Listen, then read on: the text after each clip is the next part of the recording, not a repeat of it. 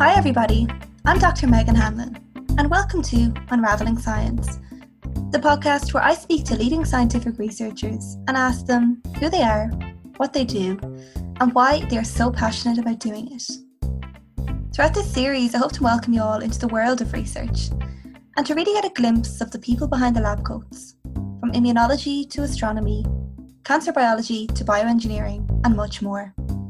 So, if you're ready, sit back and let's begin unraveling science.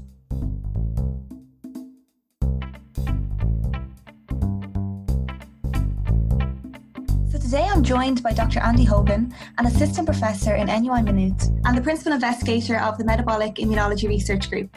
So Andy's research focuses on the impact of obesity on the immune system and the development of other comorbid diseases such as type 2 diabetes and cancer, but with a particular focus on childhood obesity.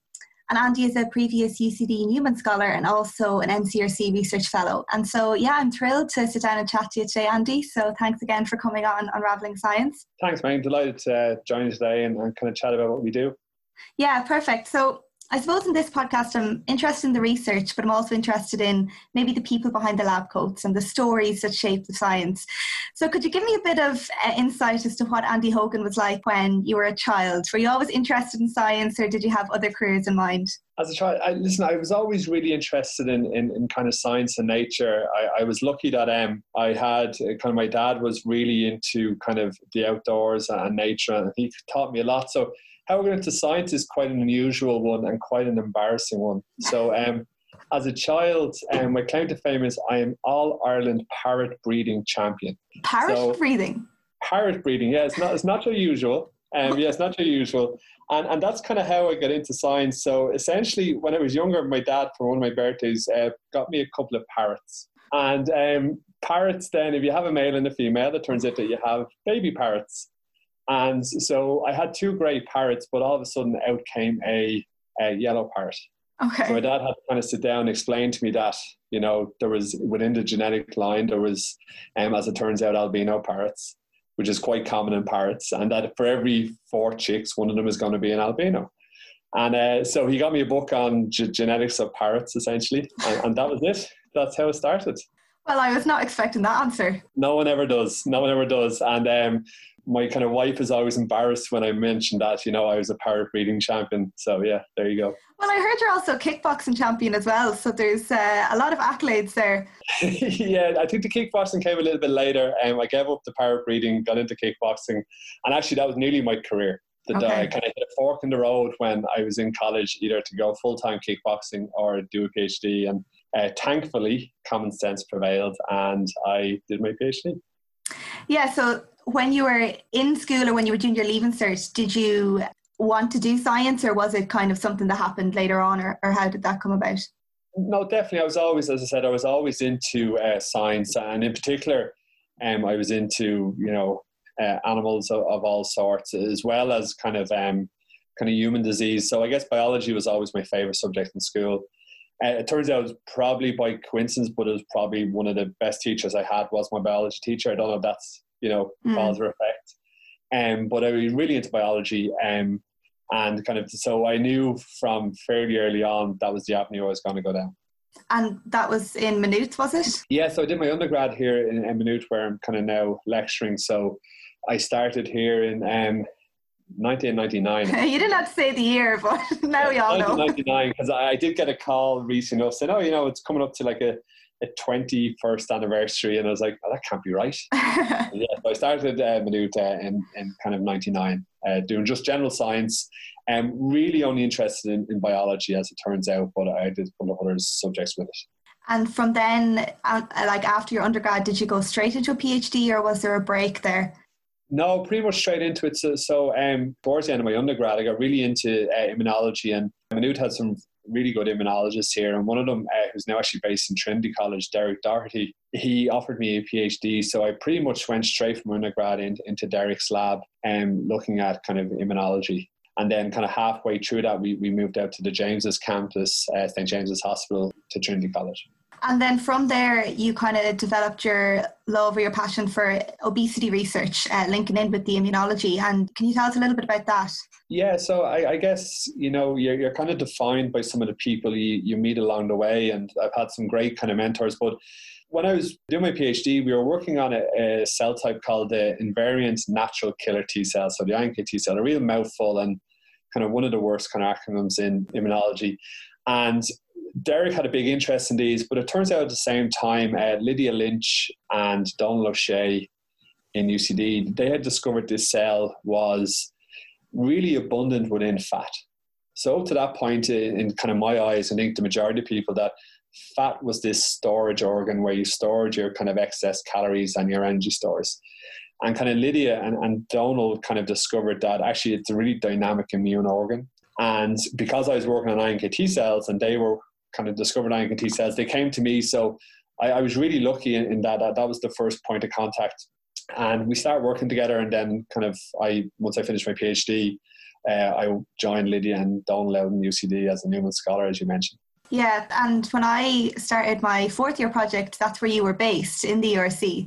I was very excited to kind of be in the ERC. There was a lot of translational research, and I think your group is very translational as well. Yeah, absolutely. So the ERC was a fantastic and still is fantastic kind of place for that translational because it's a place where the clinicians meet the scientists. And I think mm. for translational research that's really important you know for kind of us scientists to interact with clinicians but but equally for the clinicians to interact with scientists. And that was the whole idea i guess of the erc and you know as you said we deal kind of primarily if not 100% in humans. Most of our work is with donal o'shea in obesity and kind of looking at the people with obesity that attend donal's clinic. And I said we're, we're really interested and um, kind of as you said in the immunology of this because when we think of obesity, the conditions that come with it are all conditions that, as an immunologist, you would think about inflammation.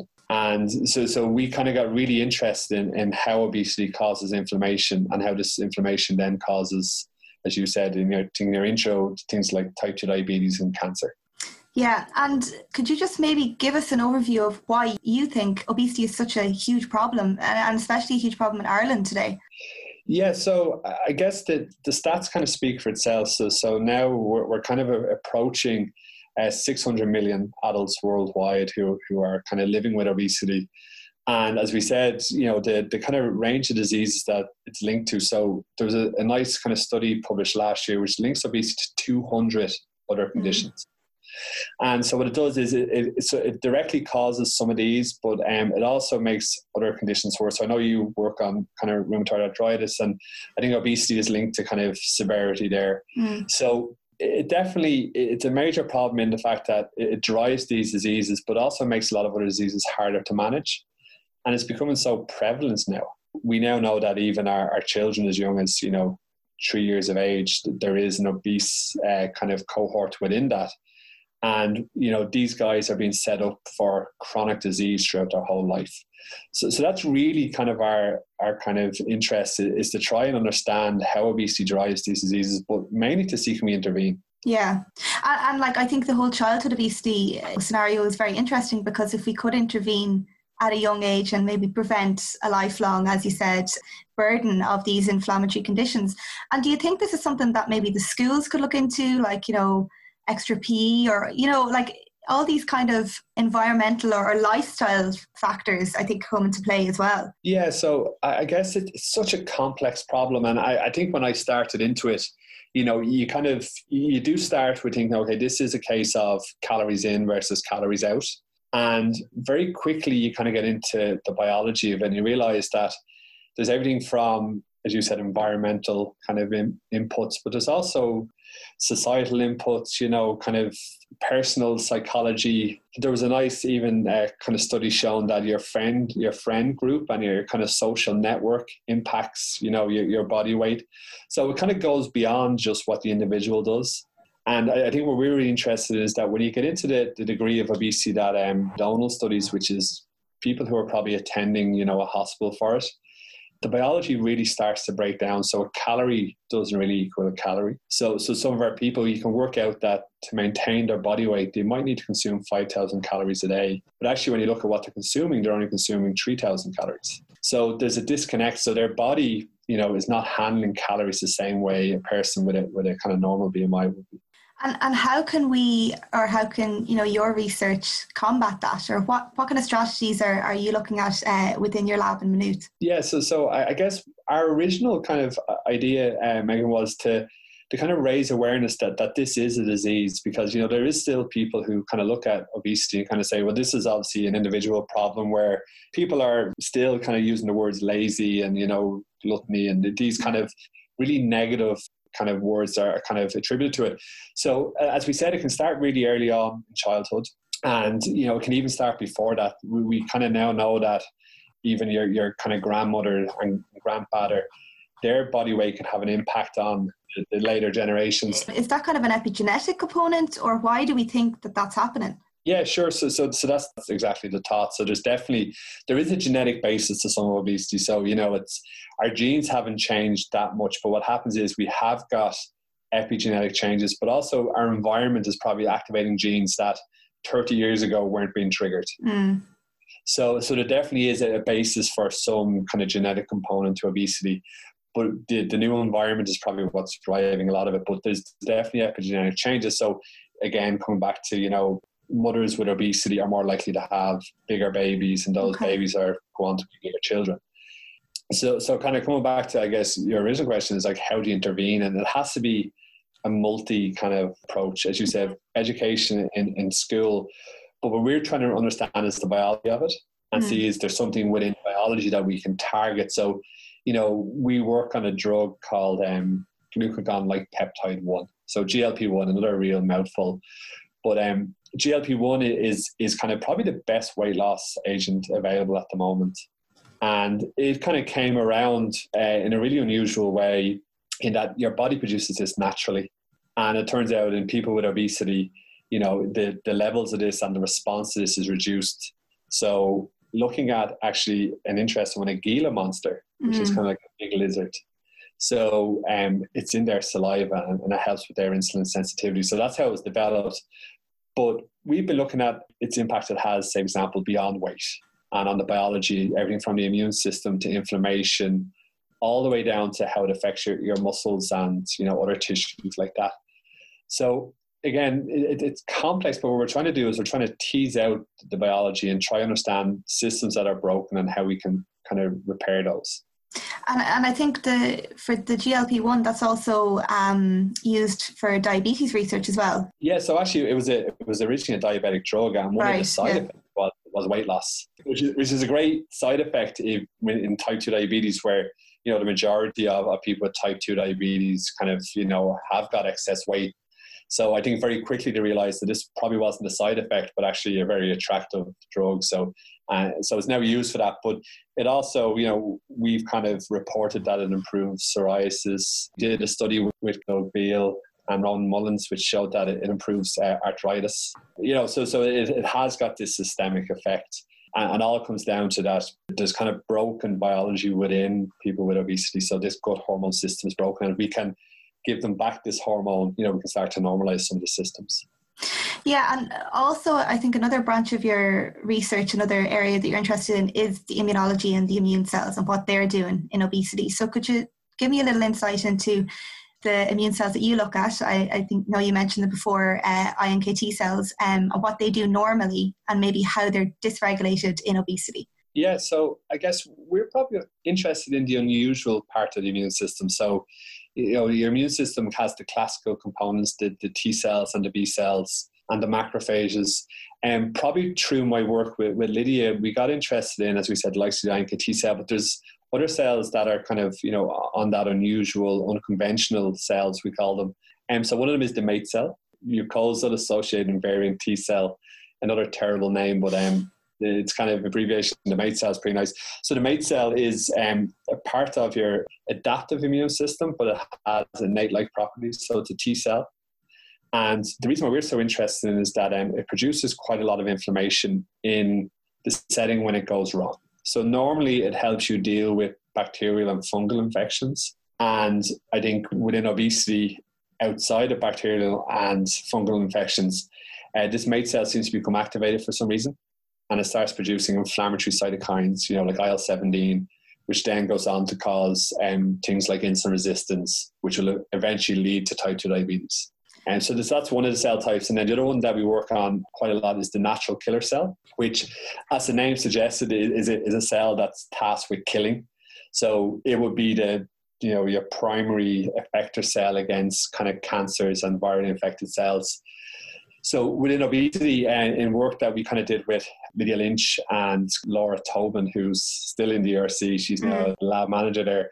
We kind of found that in patients with obesity, the NK cell is defective. It, it, can't do its normal job, which is killing cancer. And that might explain in part why people with obesity get more cancer because this anti cancer part of the immune system is missing. So, a lot of the work that we've done up until maybe two or three years ago was all kind of looking at how obesity makes the immune system go wrong. And more kind of what we're focusing on now is, how we, we kind of restore this. Because we're, we're, we're kind of doomsayers. We're always saying bad news you know obesity kind of negatively affects this and, and stops this cell from working. But now we're trying to do is how do we switch these cells back on or how do we switch them off if they're overactive? Um, and as, as we said glp is one way of doing that. And that's kind of what one of our guys at the moment is trying to see can we find a gut hormone that will switch nk cells back on and I know you're also interested in cellular metabolism, which is something I'm interested in as well. And could you give us maybe a little insight into where that ties in with this? Yeah, so I, I guess our, our immunometabolism work probably started with the NK cells. So originally what happened was we, we had noticed that our NK cells weren't killing, you know, they, they, they weren't producing the cytokines and they weren't killing the tumor cells like mean individuals would. So at the time, um, Dave Finlay, who, who's based in Trinity, ha- had kind of showed that NK cells, in order to kill, they need energy. So we had kind of we contacted uh, Dave at the time and asked him would he help us look at some of the, the energetics within NK cells from people with obesity. And it turns out that in people with obesity, the, the kind of internal machinery is, is broken. They can't generate the energy that they need to kill. So they can't engage glycolysis. And at the same time, uh, Lydia Lynch, who was now based in Harvard, she was doing actually a very similar project. And Lydia kind of took it a step further, where she showed that NK cells from people with obesity were actually taking in lipids. So it's, uh, I guess the, the best kind of analogy I've heard is that they were putting diesel into a petrol engine. Mm. So they were taking in fuel. They were looking around. There was lots of free fatty acids in obesity. They were taking these in, but they hadn't got the machinery. So that's kind of how we got interested in it. And we then went on. We, we had a, a PhD student who's now based in your group, Aisling O'Brien. And I guess she started off because we were so interested in MAIT cells, and MAIT cells seem to be contributing to disease. She went on to have a look at the energetics within them. And she kind of found similar stuff that glycolysis seemed to be broken. And that seems to be a common trend now. But what she found was really interesting was that there was a lot of um, mitochondrial defects and that was linking into the IL 17. And that, has been a big target of ours to see what drives 17 and how we interrupt that. And um, so I think that was only published this year. Yeah, so I suppose in a way, this kind of breakdown of your glycolytic or metabolic machinery is causing disruption of inflammatory cytokines. So cytokines a messenger that the cell will, will send out, and IL-17, as you spoke about, is, is one of these. So I'm, I'm also just wondering, you know, the day-to-day in the lab. So for people who might not be familiar, you work on patient samples, and this is all, um, is this blood or, or tissue samples? Yes, so, so we're really lucky. As I said, we're still linked in quite strongly with, with Donal. So O'Shea is kind of uh, co-PI of the group. And what, on a weekly basis, we might get anywhere from five to 10 kind of samples from patients with obesity. And they can vary from, you know, we get kind of say peripheral blood on all of them, a blood sample. Mm-hmm. But on two to three samples a week, we get adipose tissue as well from patients who are undergoing bariatric surgery. We get adipose tissue. So it allows us to kind of look at the, the circulating inflammation, but also the local inflammation and once you get down to adipose tissue, it's really kind of unusual in that it has, as mentioned before, a really kind of dynamic immune component. There's lots of immune cells in there. In the healthy kind of individual, it seems like their job is just to help keep everything under control and make sure that your adipocytes are happy and that you know lipids are being stored properly. And once you get into people with obesity, what happens is we start to get a lot of uh, adipocytes, which are fat cells, basically filling up with too much lipid. And like a balloon, if you keep, you know, blowing into a balloon, eventually it pops. So the immune system is there to clean that up uh, or to prevent that happening. But with that comes inflammation. And then you kind of get this into this cascade where too much lipid drives inflammation, and then inflammation starts kind of disrupting how the tissue is handling the lipid, and you know it gets into this snowball effect. So the, the adipose tissue has been a, a, great resource to really see kind of what's going on. No different in your own work. I know you guys look at peripheral blood, but actually when you get into the, yeah, the, it, it's, it's usually very similar. We've been lucky enough that what we've kind of observed in the peripheral blood, like the IL-17 signature, also present in the adipose tissue. So it is a good surrogate, but actually to have both. Yeah, so we probably get about you know anywhere up to ten samples a week, and at the moment in the lab, I think we have three postdocs. There's uh, three PhD students. There's three MD students and an RA, so it's, it's a busy enough lab. And with the peripheral blood studies, is there any kind of markers that you, we could identify as potential biomarkers? Even I, I'm kind of thinking of kids because, you know, for seeing this obesity signature so early on, is there anything in our blood that we could measure that might indicate that they would go on to develop such chronic inflammatory diseases? Yeah, so so we, we've actually just had a PhD student uh, finish a clinical PhD student, Armin Matt, and that was kind of Matt's PhD project to, to have a look across the kind of life course of obesity from we, we have in some of our kind of studies we have children who will be as young as six. We kind of follow the life course into our adult cohort which the average age is about 45 so matt had a look at all the different circulating uh, inflammatory markers that were kind of out there at the time. And one of them actually is a marker called soluble cd163 so scd163 and what this is, it's usually on the surface of a, an anti-inflammatory macrophage, which does a lot of them in the adipose tissue. It's actually yeah, a lot of my PhD research was on yeah CD163 on the macrophages. You know, you know well. So as it's cleaved, what happens is it's it's cleaved as these macrophages kind of transition to you know the inflammatory state, and we can pick it up in the circulation. So there's a really nice study done, I think maybe ten years ago now, which showed that in healthy individuals, so young healthy males, your level of soluble CD163 predicted your prevalence of diabetes 20 years later. Okay. Um, so, so even in healthy males, if you had slightly elevated soluble 163, you went on to develop, you know, your risk ratio of developing diabetes later was much, much higher. So we, we decided to have a look at this, including others. And, and what Matt found was that actually it's elevated in children as young as six. Now, these children would have excess weight, but they'd have no diabetes. You know, that won't come for another maybe 20 years till they're in their mid 20s. But this marker is elevated very early on, and through the whole life course of you know obesity, it's elevated and it goes up and up and up until you get into the diabetic status when it gets really high. And interesting for us is that when we start to intervene, you know, through mm-hmm. things like GLP one or bariatric surgery, it comes down quite sharply, which is encouraging. So it starts to tell you that you know you're not on this life course that can't be changed. So that, that's probably the most promising marker that we have, and and we're trying to figure out at the moment can it predict weight loss? Yeah, because that would, that would so, be huge. Yeah, because I think at the moment the GLP one, as I said, is probably the only weight loss drug available to us, but about thirty percent of patients do not respond to it. And mm-hmm. the only way you know who doesn't respond is to put them on this drug for three months and it's an incredibly expensive drug and it's also tough for a patient for them after three months to have to tell them you're a non-responder and also we have nothing else for you. You know we have to stop this drug because it's too expensive and we can't give you an alternative. So potentially you know being able to identify it who's going to respond would be really attractive in two ways. First of all it will save a lot of heartache for people saying you know we know you're not going to be a responder. We'll have to look somewhere else and also the cost, you know, because we're not going to spend several thousands uh, on someone who, who won't respond. So, so yeah, we're trying to we're trying to kind of finish that study at the moment. Kind of, we've been doing a big COVID project.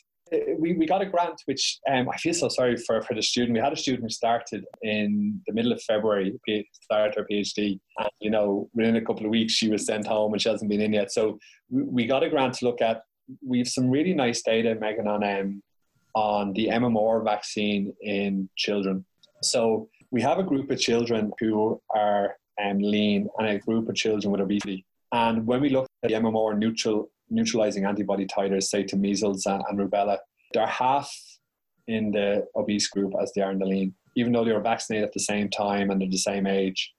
So suggesting that either the immunity is waning quicker or it was never fully uh, never fully developed. So we just got a grant from the National Children's Research Centre to look at this. So we have a new PhD student in, and part of it, there's two parts. First of all, are dendritic cells doing their job? Can they take up an antigen, process, and present it? And then are the T cells kind of um, launching the correct uh, and appropriate response to that? So we're hoping to get that off the ground in the next few weeks. One of the big things was that people with obesity are at a, a greater risk of, you know, more severe outcomes in COVID. So we wanted to kind of ask the question, well, why is that?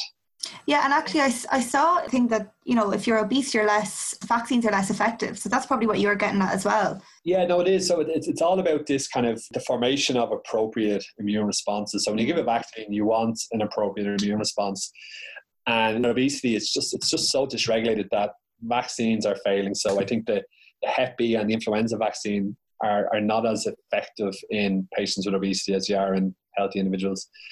And again, even your responses to a virus, which is kind of a vaccine, is a, is a, a kind of a fake, you know, viral infection. Mm. Um, your antiviral responses are, are compromised as well, which is why they're getting more severe COVID. So it all tied in quite nicely because we had this really complicated experiment planned on how we were going to look at people with obesity before and after we give them the flu vaccine, looking for antigen specific T cells and following them over a year. And you know, it was it was going to be difficult to get the timing right because obviously the flu vaccine is seasonal, and it turns out then COVID came along, you know, and gave us right. a natural infection that we can kind of track in our patients over a year. So yeah, we're, we're in the middle of that now. But you're right; it all comes down to it. Probably ties in nicely with why vaccines aren't working.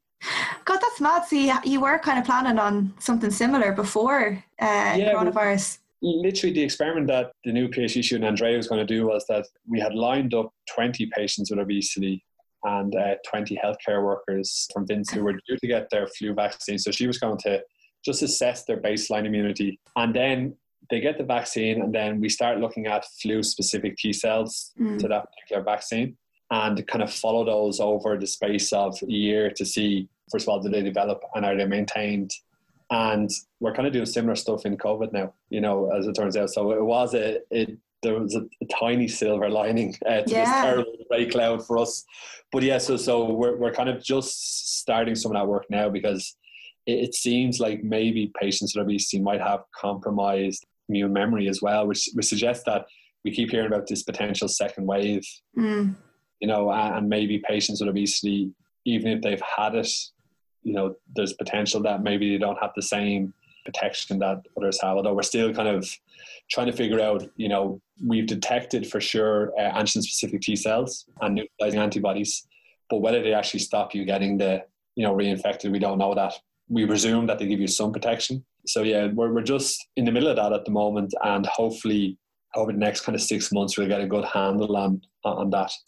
Yeah, and I'm just kind of wondering throughout your career in academia, what has been maybe the most frustrating or stressful aspect um, or time? And then on the flip side, what do you love about it? Like, what, why do you have this passion for, I suppose, learning and and for investigating? Because I know you know scientists are kind of innately curious, but it's tough as well at the same time, and there's a lot of setbacks. Yeah, I said I I'm probably an unusual person in that I love what I do. And I've never really, you know, I've always, even during the challenges, I said, I've been blessed to work with some fantastic people. So very early on, I started working with as I said, Donal and Lydia, and you know they've had such a positive impact on my career that you know they've kind of dragged me along on their coattails. Um, so I've been really lucky in that there hasn't been a lot of really frustrating or negative times for us. You know, obviously there, there's there's times when you're worried about grants, and again like that, I was lucky that every time you know the grant was going to run out, I happened to get another grant. So in that way, I think I don't know whether that's I'm, I'm, kind of an outlier there or whether I just got really lucky. I say it's just really really lucky that. that so as a result, I have this you know this kind of rose tinted opinion Ew. of science. So undergrads come into me and they kind of might chat about wanting to do a PhD, and I'm like, that's the best thing ever. I love my PhD. I enjoyed every day of it, and I love my postdoc. Where other people are like, I'd never do a PhD again. You know, if you paid me, you know, three times the, the stipend, but I, I, really enjoyed it. And I think that's why, you know, I always say I don't really see my research as work. Mm. You know, that's my hobby, and I really, really enjoy it. So I guess I'm lucky in that way, and um, I don't know whether you feel the same. Yeah, no, like as in I've I've just finished my PhD, so I'm about a month off, but I actually did really enjoy. It. I'd say the last month now was stressful, and I'm sure my close friends will say, "What are you talking about? You, you were giving out about that." But no, I suppose yeah, it is. And I, I kind of this is kind of why I wanted to do this podcast because I do think, in a way, you know, research and, and scientific uh, research and academia is kind of a vocation. You either have to love it or you're going to get out of it because you know it, it is. It's tough. Um, yeah. But I'm also interested, you've now transitioned to becoming PI or, or head of a lab. And how did you find that transition? Or do you miss being in the thick of it? Yeah, so so definitely. I, listen, I, I love being in the lab, and actually, you know, as I said, we were supposed to chat, you know, uh, a couple of days ago, and I was in the lab, so I still try to get in as as much as I can, and I'm lucky in that down here in Maynooth, I haven't got a very big lecturing load, so I have got time to get into the lab, and um, especially during the summer. You know, I've got mm-hmm. more time than ever. But um, I kind of became the, the PI thing kind of was unusual for me because I was linked in with Donal, who is you know a clinician. When I became the senior scientist in his group, you kind of take over some of the PI roles. You know, so before I was officially a PI, I was kind of a mini PI. Mm. So I think Donal often called me a mini PI, where I was writing grants and managing the accounts and supervising students, and um, without actually having that permanent, you know, kind of role that we associate. So I said, I, I, again, I was quite lucky, and you know, coming back to the original point, it's not to belittle that. It's a really hard road, as you said, the academic road. Mm. You know, I really enjoyed it. I think you're right; it's a vocation, but unfortunately, you know, not everyone gets the opportunity to become a PI, um, and that's probably because we just haven't got the right system, I think, in place. You know, at the moment, the only way you're becoming a PI is to become a a lecturer get a, a, kind of permanent lecturing position, and not they're not available for everyone, which is unfortunate because we're we're losing some great researchers who probably don't want to do the lecturing route, and there's no other option. Yeah, yeah, no, definitely. And and how did you find the transition back to Maynooth? I know that's your alma mater, but coming from the ERC and, and from a setting of a hospital to kind of more of a university setting. Yeah, definitely. So it was it was a little bit of a worry because you know I we had kind of we had something good out in ERC. You know we had this great clinician scientist partnership that was working really well. So the the one thing I wanted to make sure was that if I was to leave, that that would be maintained. I guess how we traded it off was that you know we were always constantly worried about my next grants because that I needed that to you know stay on and get paid. So I guess getting this position meant that that goes away because lucky enough I don't have to worry about grants anymore for keeping me in the group. So, so that was that was definitely a, a big part of it. Actually, I had um, I don't know if I should say this, but I, I had accepted a job in the RCSI. Oh, really? Okay. Yeah, I'd accepted a job in the RCSI, and literally the day before um, I was supposed to start there, Maynooth came in and offered me a position. And as you said, because I, I had a some good interactions with people going on down here. Paul Moynagh, the head of the department, has been a, a great collaborator and kind of, I guess, a mentor to me. So when Paul contacted me saying, listen, you know, there's a permanent job here for you if you want, I, I kind of ran and yeah, I left the RCSI. Got in demand. I, I, think I think really lucky again. I think I think lucky, but um, no, it, it, was just it was it was a case of just the, the right timing for me. You know, I had yeah, yeah. behind me again, I had the full support of Donal saying, no matter where you go, we'll maintain the, you know, the, this kind of a translational group that we have. So, so that was fantastic. Okay, and so Andy, one of my last questions for you is: if you weren't a scientist, what do you think you would be doing right now? Where Where do you think you would be? It's a scary question. I have no idea. So, as I said, during the PhD, um, kind of a, a, probably in my third year, as, as, as you kind of said earlier on, I was kickboxing quite a lot. And at the time, I started doing some kind of professional fights, and I was fighting around the world. And I was kind of thinking, going, maybe I might, you know, give kickboxing a go. So on that, I had opened up a couple of um, kickboxing clubs and gyms. So up until very recently, actually only in January, I got rid of my last CrossFit gym. So I've always had, uh, I've always kind of had a gym or a kickboxing club kind of over the last 10 years. And I've recently just cut all ties with all the gyms and kickboxing clubs that I was involved in. So I probably would have been in that kind of kickboxing slash fitness uh, space. But as I said, common sense prevailed, and thank God because you know I, I don't see this as work. Yeah, you could have been a, a parrot breeder either, so we don't know. could have been a parrot breeder, yeah. Um, I, I, I don't know whether I don't know whether I would have been able to keep that up. I, I think you know um, just going around telling people that you know you have. I think at one stage there was probably forty or fifty parrots you're like the parrot king, you know, Joe Exotic here over here. yeah, yeah, probably as weird as Joe Exotic. Yeah, no, no. Thank God I said, you know, a couple of people got a hold of me and kind of beat some sense into me, and yeah, yeah. No, thank God I'm here. Well, I mean, thank you so much for for taking the time to chat to me today. That was a very interesting uh, chat, and I've learned lots. I've learned, learned things about you I didn't know. So, um, yeah, no, thanks again for coming on and chatting to me. No, more than half, happy. Best luck with the podcast. Brilliant. Thanks, Mel. That's it for another week of Unraveling Science. If you enjoyed this episode, don't forget to like and subscribe on Apple Podcasts, Spotify, Acast, or wherever you get your podcasts.